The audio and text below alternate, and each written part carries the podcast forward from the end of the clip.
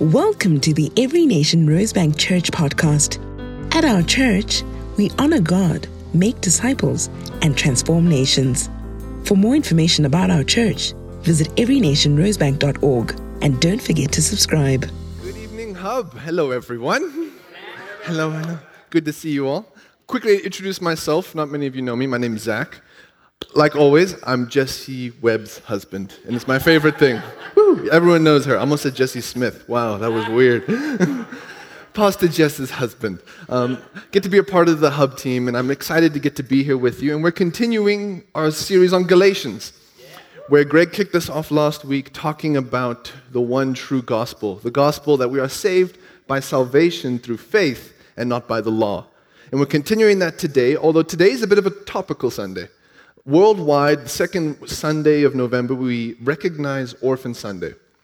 This is an initiative that was started by a church quite close by in Botswana, where we take time out of our in our lives, and we should do this more often, to recognize the orphan and the poor, but also to talk about the orphan spirit and God the Father. And we're continuing with that today. So we're staying in the Galatians series, but we're doing a bit of a topical Sunday. So we're going to jump around a little bit.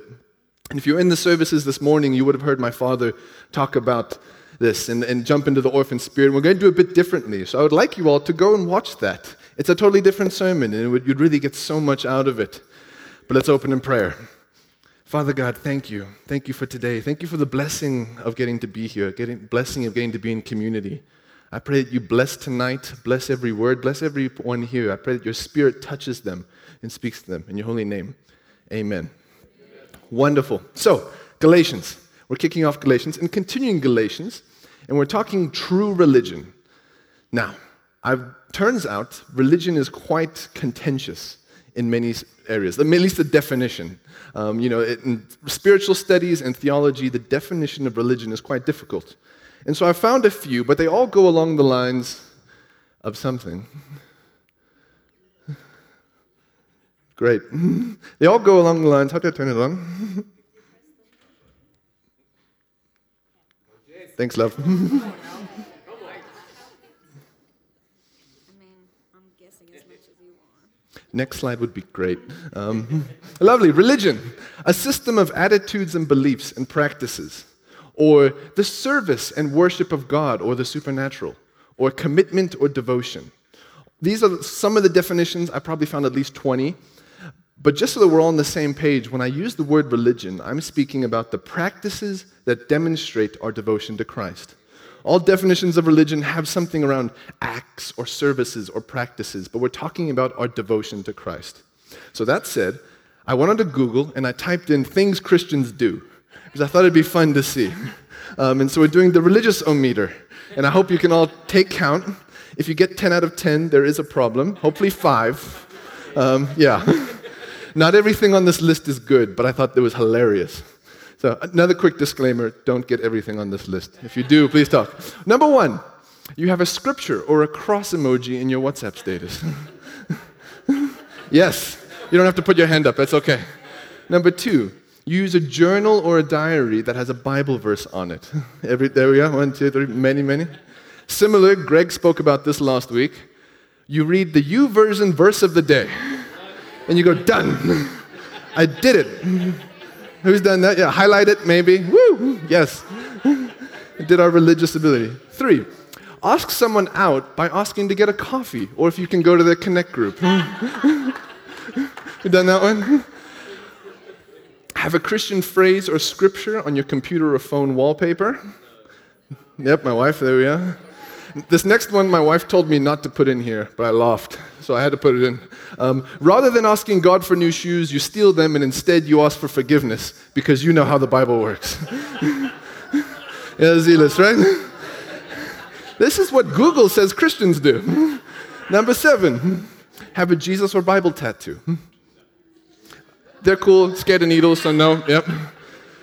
Have jewelry with a cross on it, necklace, bracelet. I have a ring with a cross on it. I'm a good Christian, thank you. Number nine, have a really well-used or beat-up Bible. Oh, and I love it, eh? It's been to war, yes. Number ten, you try and buy a child's ticket to Gold Reef City because you're a child of God. all the jokes aside, we're talking about religion, and not that type of religion. If you have ten out of ten, please talk to one of us. Mainly the shoes thing. Um, but if you read the book of Galatians, and the theme for the series is we are saved by salvation through faith and not by works. And that is the theme of Galatians, which is why it's the theme of this series called Galatians. And if you read Galatians, Paul so clearly paints a picture of like religion versus relationship, or laws versus faith, or crucifixion versus circumcision, or Jesus versus rules, or as Greg said last week, bacon versus no bacon. You know, no one else got that revelation last week. Woo! Hallelujah! Um, but you clearly see this divide. And Paul so clearly wants to talk about this. He talks, oh, wrong way. Galatians two, verse twenty-one, I do not set aside the grace of God, for if righteousness could be gained through the law, then Christ died for nothing. If we could get our salvation through works, through religion, then Christ died for nothing. So we rely solely on the grace of God in everything that we do. And so there's this clear line, but today I've titled this True Religion, because there is a religion that the Bible calls true and good and pure, faultless and undefiled. And what is that? We jump into James one twenty-seven, where religion that God our Father accepts as pure and faultless is this, to look after the orphans and the widows in their distress, and to keep oneself from being polluted by the world. This is true religion. This is what we're looking at. And there's many groups. There is, yes, the orphan and the widow, but if you go through the Bible, there's many groups. And so in this church, there's come a phrase, my dad christened it, we call it the Big Five. The orphan, the widow, the poor, the refugee, the foreigner in the land, and those who suffer injustice. These are groups that the Bible tells us it is pure and faultless religion to care for these groups. That we're not just to care about them. We're not just supposed to like think good things about them. We're supposed to go out of our way and sell our possessions and give everything we can to take care of these groups. That is what the Bible tells us. There are such strong scriptures about carrying these truths and the wrath of God for those who don't. That this is pure religion. How do we demonstrate our devotion to Christ? Caring for these groups. We don't receive our salvation by caring for these groups, but we demonstrate our devotion to God. Amen. Galatians two, verse nine to ten is our main verse for today. James, Cephas, who known as Peter, and John, those esteemed as pillars, gave me and Barnabas the right hand of fellowship when they recognized the grace given to me. This is Paul writing. They agreed that we should go to the Gentiles, and they to the Jews. All that they asked is that we should continue to remember the poor, the very thing I was eager to do all along. James, Cephas, and Peter sat at the feet of Jesus. They are pillars of the church. And when they reviewed Paul's ministry, all they had to say was, go to the Gentiles, we'll go to the Jews, but don't forget the poor. That's God's heart. If we do all that, we forget the poor, we're missing so much of what God cared about. They walked with him. They saw Jesus do his ministry. They saw that he never forgot the poor. He never forgot those in need. He always had a heart for those. And so there is a foundational aspect we need to t- touch on. Well, mainly, I'm going to quickly read this. When we live our lives out of the salvation that we have received through faith, then our religion is not to forget those in need. These are separate. Religion is often, you know, in the modern day, replaced what our salvation is, or replaced grace. But the word religion is just how we show our devotion to Christ. So the first main point we need to do, talk about is clear this up. Our works do not save us. Our works do not. Because I'm talking about caring for people. I'm talking about caring for doing good works, caring for the poor, the orphan, the widow, the foreigner. But our works don't save us. So Matthew twenty-five, verse thirty-one to forty-six, I'm not going to read it. I'm just going to paraphrase it. But please open up your Bibles and read along. Jesus just flipped the, temp- the tables in the temple, called them, you snakes, you brood of vipers, goes out, is angry, on the Mount of Olives, starts preaching, starts talking about the kingdom, talks about the parable of the ten virgins, starts talking about the kingdom. Near the end, he comes to a parable called the sheep and the goats. And that's where we find ourselves in verse thirty-one, where it says, at the end of the age, the end of the age, the Son of Man will come, and he'll divide the sheep to his right and the goats to his left, or right and left, however you see it. Um, And he will say to the sheep, come to me, you who are blessed by my Father, and take part in the inheritance that has been prepared for you since the beginning of the age. For when I was thirsty, you gave me something to drink. When I was hungry, you fed me. When I was a stranger, you let me in. When I was sick, you looked after me. And when I was a foreigner, you let me in. And they will say to Jesus, when did we see you and do this to you? And he will say, what you did for the least of these brothers of mine, you did to me. And then he looks at the goats and he says, flee from me, those of you who have done evil. Go into the pit of fire that has been prepared for the devil and his angels. For you did not give me something to drink when I was thirsty. You did not feed me when I was hungry. You did not let me in when I was a stranger. You did not care for me when I was sick. And you did not visit me when I was a prisoner. And they will go. This is a harsh parable, especially if I'm saying our good works don't save us. Because it's so easy to be like, good, if I just care for those in need, then I'm good. I'm in. I'm in. But this parable shows the heart of God. Very clearly shows God has a heart for these groups. Go read any of the parables about those who suffer injustice. See God's wrath. See how God views this sort of injustice. In Foundations today, we've got to talk a little bit about God is a just God and that he is just. Yes, he's merciful. Yes, he's gracious, but he loves justice. And he is angry to see injustice. And he wants to see this. But also, Matthew twenty-five, a couple chapters earlier, what did he say? Matthew seven. They will say to me, Lord, Lord, but we did all these great works in your name. And he will say, I did not know you. Flee from me, you evildoers. Sounds very similar to the goats. Go away from me, those of you. This is the heart of God, that we are not saved by our works. But if we're not saved by our works, then why do I care for those in need? Because if my works don't do it. First Corinthians thirteen, verse three says, if I give all possessions to the poor and give over my body to hardship, that I may boast, but do not have love, then I gain nothing. Love. Why? Why do we care for those in need if it doesn't save us? Because of love. The love we've received from God, the love that we're supposed to have. We're supposed to be continually renewing our minds and becoming like Christ. And as a result, our love will pour out. Something in common with all the, the big five and groups we're supposed to care after is you'll probably never get anything in return. Often never. And this is the economy of God. This is the opposite of an investment. We're not looking to make a down payment, one day this person will get me back. No. Caring for the orphan, the poor, the widow, the foreigner, the refugee requires you to give and give again and give again.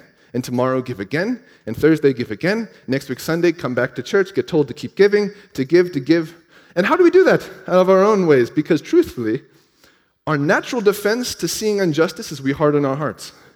And so if we don't give, give, give, give, give, you know, or if we just continue to give, give, give, give, give, we're just going to get burnt out. Out of the love we have received from Christ, as we continue to pull on God, as we continue to have new revelation of his love for us, of what his cross, of what he did for us, then it is just worship and glory to get to give for him. It is such a blessing to get to pour out what he gave us for others. There's a hardening of the heart that we have to be careful of. Um, the natural inclination for any of us when we see difficulty, especially continually, is to become used to it, is to go, oh, well, you know, it's difficult out there, um, is to, to be able to drive by and forget about it one hundred meters later, or just continue walking. But the, the Bible has some serious, serious repercussions for that. Romans two, verse five says, those of you who have hardened your hearts have built up wrath for you in the day of judgment. This is the Bible. And it's difficult for me to do a sermon on caring for others and not see the difficulty and the anger of God when you see justice. God wants justice, and he is a just God. And so as a result, we have to practice softening our hearts. We have to practice coming back to God. God, you know, I want to care. I don't want to just drive by. I want to have my heart hurting, which is a difficult thing to pray for. I'm encouraged by my wife often. We'll travel together, I mean, in many ways, but this way specifically. She's great. Um, we'll travel together, and we'll see someone begging for something, and we'll look in the car. There's no money, there's no food, there's no clothes. And we'll look them in the eye and apologize that we can't give them anything. We'll drive down the road, and I'll forget about it because we live in Joburg, and there's a lot of need. Um, my wife will come home and she'll be like, this is not okay. We need to find something. We need to go draw money, get cash. We need to buy little takeaway containers so we can always have food front with us. We need to put all our extra clothes into the car. We cannot go out there, see injustice, and drive by and not feel it. But the thing is, it's not comfortable for her. You know, I can forget about it after a couple hundred meters. Her heart hurts. Hurts all the way home, hurts at home, hurts for hours. God has softened her heart. She's laughing because she's, th- she's being humble, but you're great, love. This is what a soft heart looks like. And then the natural course of time and the world, we're going to want to harden our hearts again so that we don't hurt anymore. And we're going to be like, no, you know, it's hard. But then God says, you store up wrath for yourself on the day of judgment, because that is not the heart of God. So if our works don't save us, then why? Because of the love, God's love, the love we've received. How? This is more of a practical question. With what you have. Um, John, John, Peter, Peter, James, James, John, went to the temple. What, what two of them? Um, I can't remember right now. Went to the temple, saw the crippled beggar, did not have anything to give him, but what they had they gave him, and his life was changed. Deuteronomy twenty-five, do not go over your field twice, but leave something for the orphan and the widow.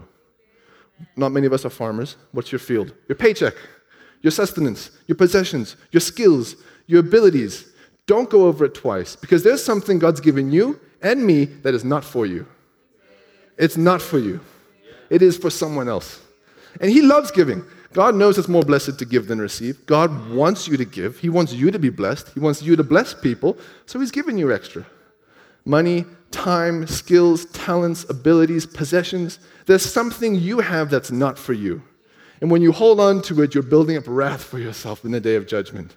Because that is God's heart, is to give. And He wants to partner with you. Think how happy we make God when we combine our faith and our love to bless someone. I mean, come on. That's like God's like up there cheering. Woo! Yes!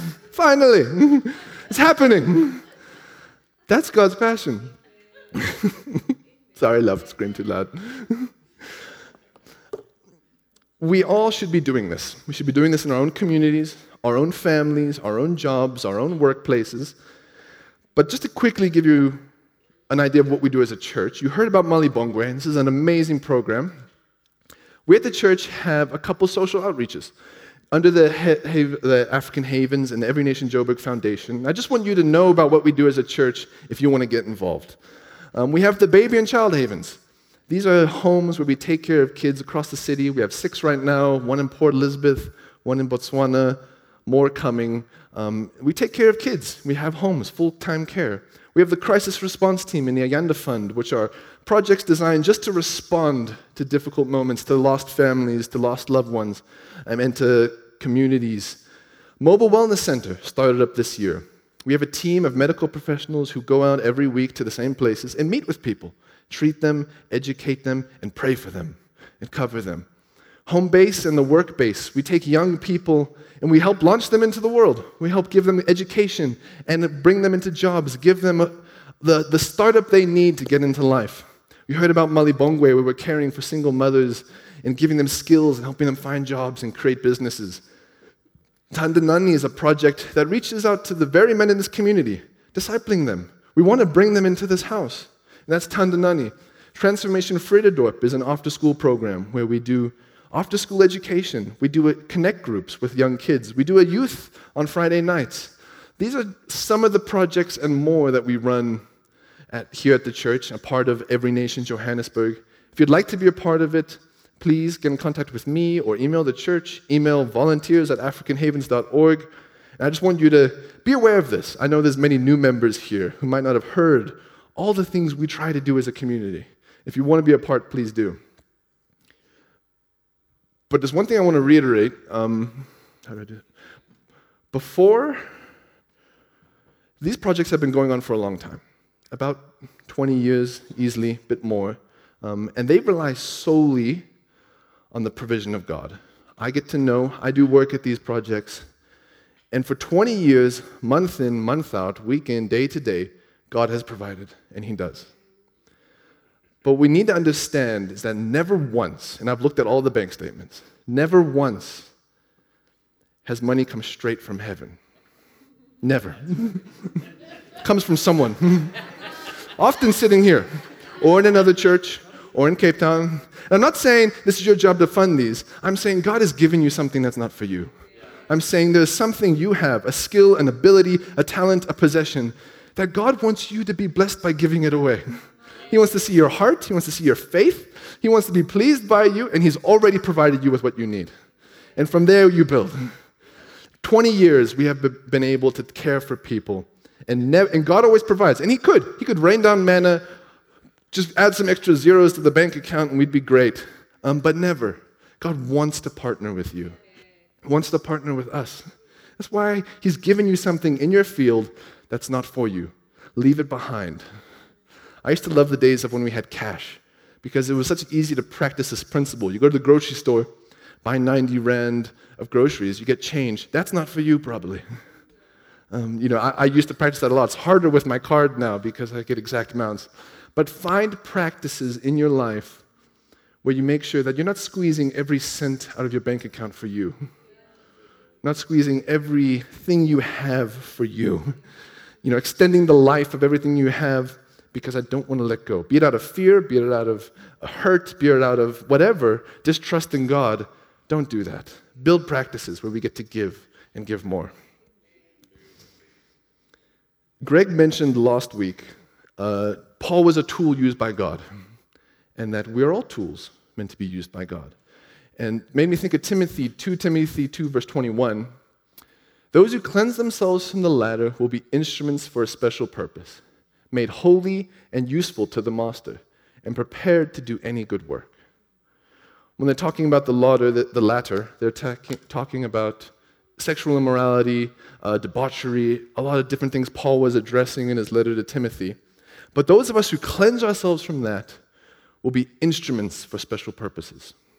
Many versions use the word tool for special purposes, useful by the master. And so there's a book called On the Anvil by Max Lucado that I want to read a short piece out of. In the shop of a blacksmith, there are three types of tools. There are tools on the junk pile. They are outdated. They are broken, dull, and rusty. They sit in the cobweb corner, useless to their master, oblivious to their calling. Lives are broken, talents are wasted. Fires have quenched dreams, and purpose has been missed. They are tossed in with the scrap iron, in desperate need of repair, with no notion of purpose. Secondly, there are tools that are on the anvil, where things are melted, pounded, moldable, and changeable. They lie on the anvil being shaped by their master, accepting their calling, hearts open and hungry to change. Wounds are still healing, but vision is clearing. They welcome the painful pounding of the blacksmith's hammer, longing to be rebuilt and begging to be called. And finally, there are tools of usefulness, sharpened, primed, defined, and mobile. They lie ready in the blacksmith's tool chest, available to their master, fulfilling their calling. Others lie in the master's hands, well-tuned, non-compromising, and productive. They respond to the master's forearm. They demand nothing, and they surrender everything. I'm sure we can all easily find ourselves in many of the categories, or at least one. Could be on the junk pile, oh, with a hard heart. You know, we're all tools made to be used by God, but man, I don't care. um, I accept the salvation I've received through faith, but I don't care. Um, and that's difficult, because you've stored up wrath for yourself in the day of judgment. And clearly there's a part of God's heart you are missing and we're not seeing, if that's us. We need purpose. God wants to use us, but instead we sit on the pile, resting, getting old, with the scrap iron, with no purpose. Or I think most of us find ourselves on the anvil, where things are pounded, where things are heated up, where things are, are hurt and get bent into shape by the master. It's a painful thing. Having a soft heart hurts. It, it's painful. It's not fun. Um, we're called to do it, and it's God's heart, but man, it hurts. It's much easier to have a hard heart. It's so easy. That's what the world wants us to do. It's what the devil wants us to do. But yet again, whenever we find our hearts getting hard, we go back to God and say, God, please soften my heart. Please give me the heart I need. You've told me, and I know that this is your heart, but I just can't, can't find it. Help me. Help me. And then don't, don't you find it weird when God starts to do it, because it will happen. But I'm sure we all want to be a tool of purpose. You know, there's a tool that someone goes to. I use tools a lot. There's a tool that we go to that's, if I need to get something done, I can do it. Where, God, I want to surrender everything, and I want you to use me. I'm reminded of a story of my father's. I wasn't planning on saying this, but nothing to do with caring for the orphan, because if you know my father, his name's Pastor David Webb, and he runs our social responsibility outreaches here. He has always had a heart for the orphan, for the poor, for the foreigner, for the refugee, for the sick. But what he hasn't had a heart for is the student, which those of you who know Every Nation, we're a campus ministry mainly, which is not a great thing to be like, man, I'm in this church, but I really don't like students, and it's full of students. And so there's one Sunday, and he's told me this story many times, where he's in the sermon hearing, like, we, we need to reach the next generation, we need to go to the students, and he's there thinking, man, I don't want to do that. I, that is not for me. And so he prays, God, please give me a heart for the student.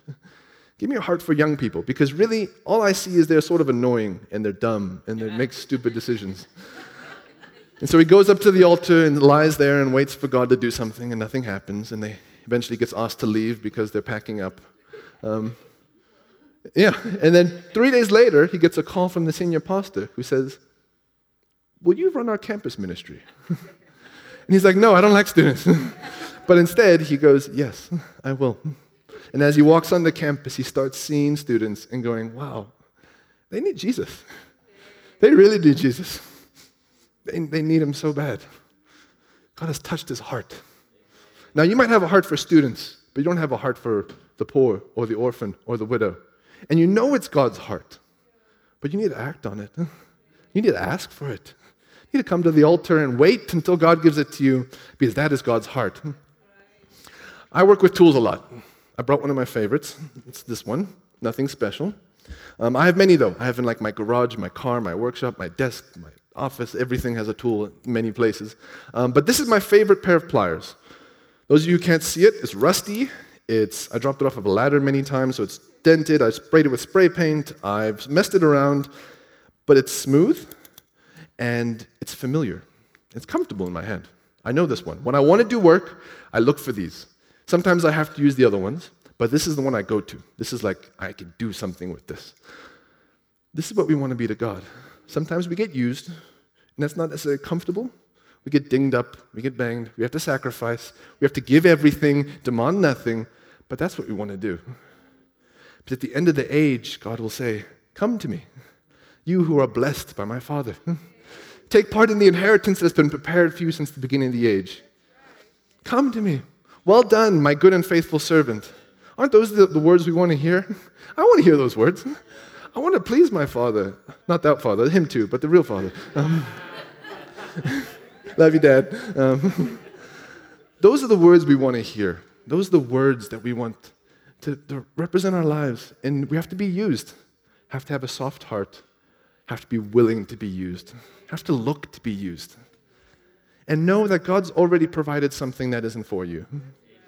He's given you something just so that you can bless someone. It might be time. It might be abilities. It might be some spare shirts. It might be... Uh, you have a special skill, it might be money, but whatever it is, it might be a listening ear. God wants you to bless someone, and he's excited for you to do it. He's waiting. He wants to see it. He's not going to give you more until you've done it. And that's God. And to wrap up, I just find it so profound that when James, Peter, and John, they went to go meet Paul and Barnabas. Now remember, Paul persecuted the church previously. So they might, and they were pillars of the church. They were disciples of Jesus. They were going to meet him, and they could have been pretty worried. Like, is this a cult? Is this like, you know, is he going to trap us? Is, what's happening here? They go to meet him, and Galatians two verse nine says, they found no fault in him, and they saw the grace given to him.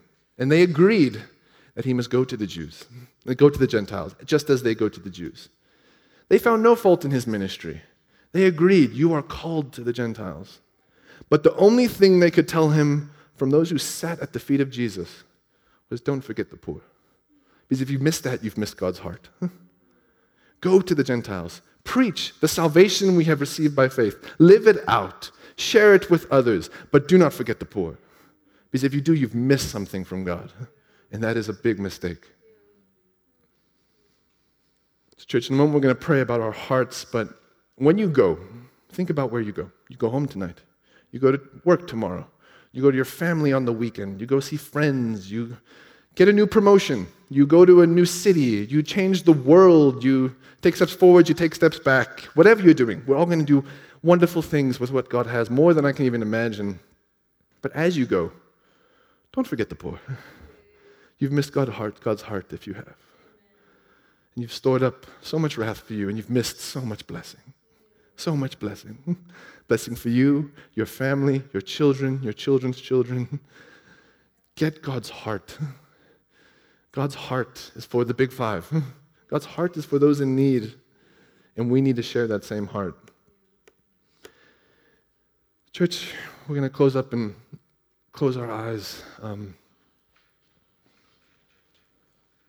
if you feel like you need a, God's heart, um, if you feel like, wow, my heart is pretty hard. I find it very easy to ignore what God's saying. Um, we're going to pray that he gives you his heart, and he wants to.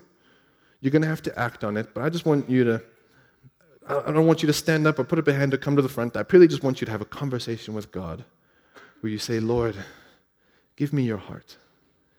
Send me to the poor, the orphan, and the widow. I'm going to give you a moment to speak with God.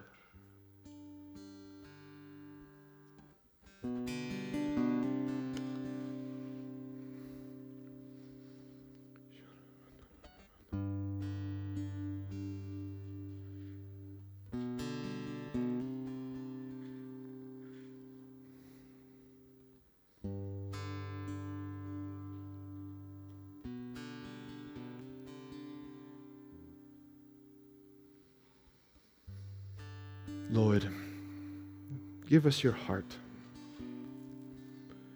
I pray, Dad, that every one of us, that we can be used by you. We know you've already given us everything we need. We pray for your heart, that we will go out of our way to find those who need your blessing and be that blessing. I pray everyone in here who, who has a hard heart, who has a difficulty feeling your heart for people, you touch them touch them now in the days to come, that as as they walk out of here, that you bless them with your heart, and when they begin to feel the pain of others, they don't shy away from it, but out of the love you've received them, pour out pour out what you've given. Bless us, care for us.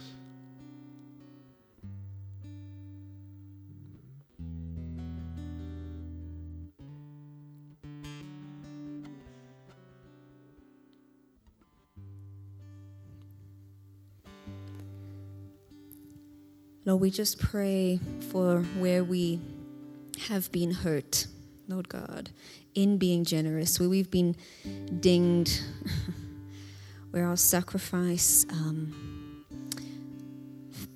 it felt hurtful in how things went, Lord God. We don't want to be people that base our generosity on how it is received.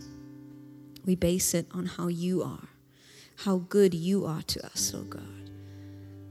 And in the same way that your love is so unending, may we be unending in our love, in our generosity, in our goodness to others, Lord God. So, Father, where we have been hurt, we choose not to be defined by that. We choose not to protect ourselves from it, Lord God. But like Zach was saying, to be used by you, to be the tool that sacrifices everything. Thank you, Lord. Thank you that you will always have enough for us, Lord God.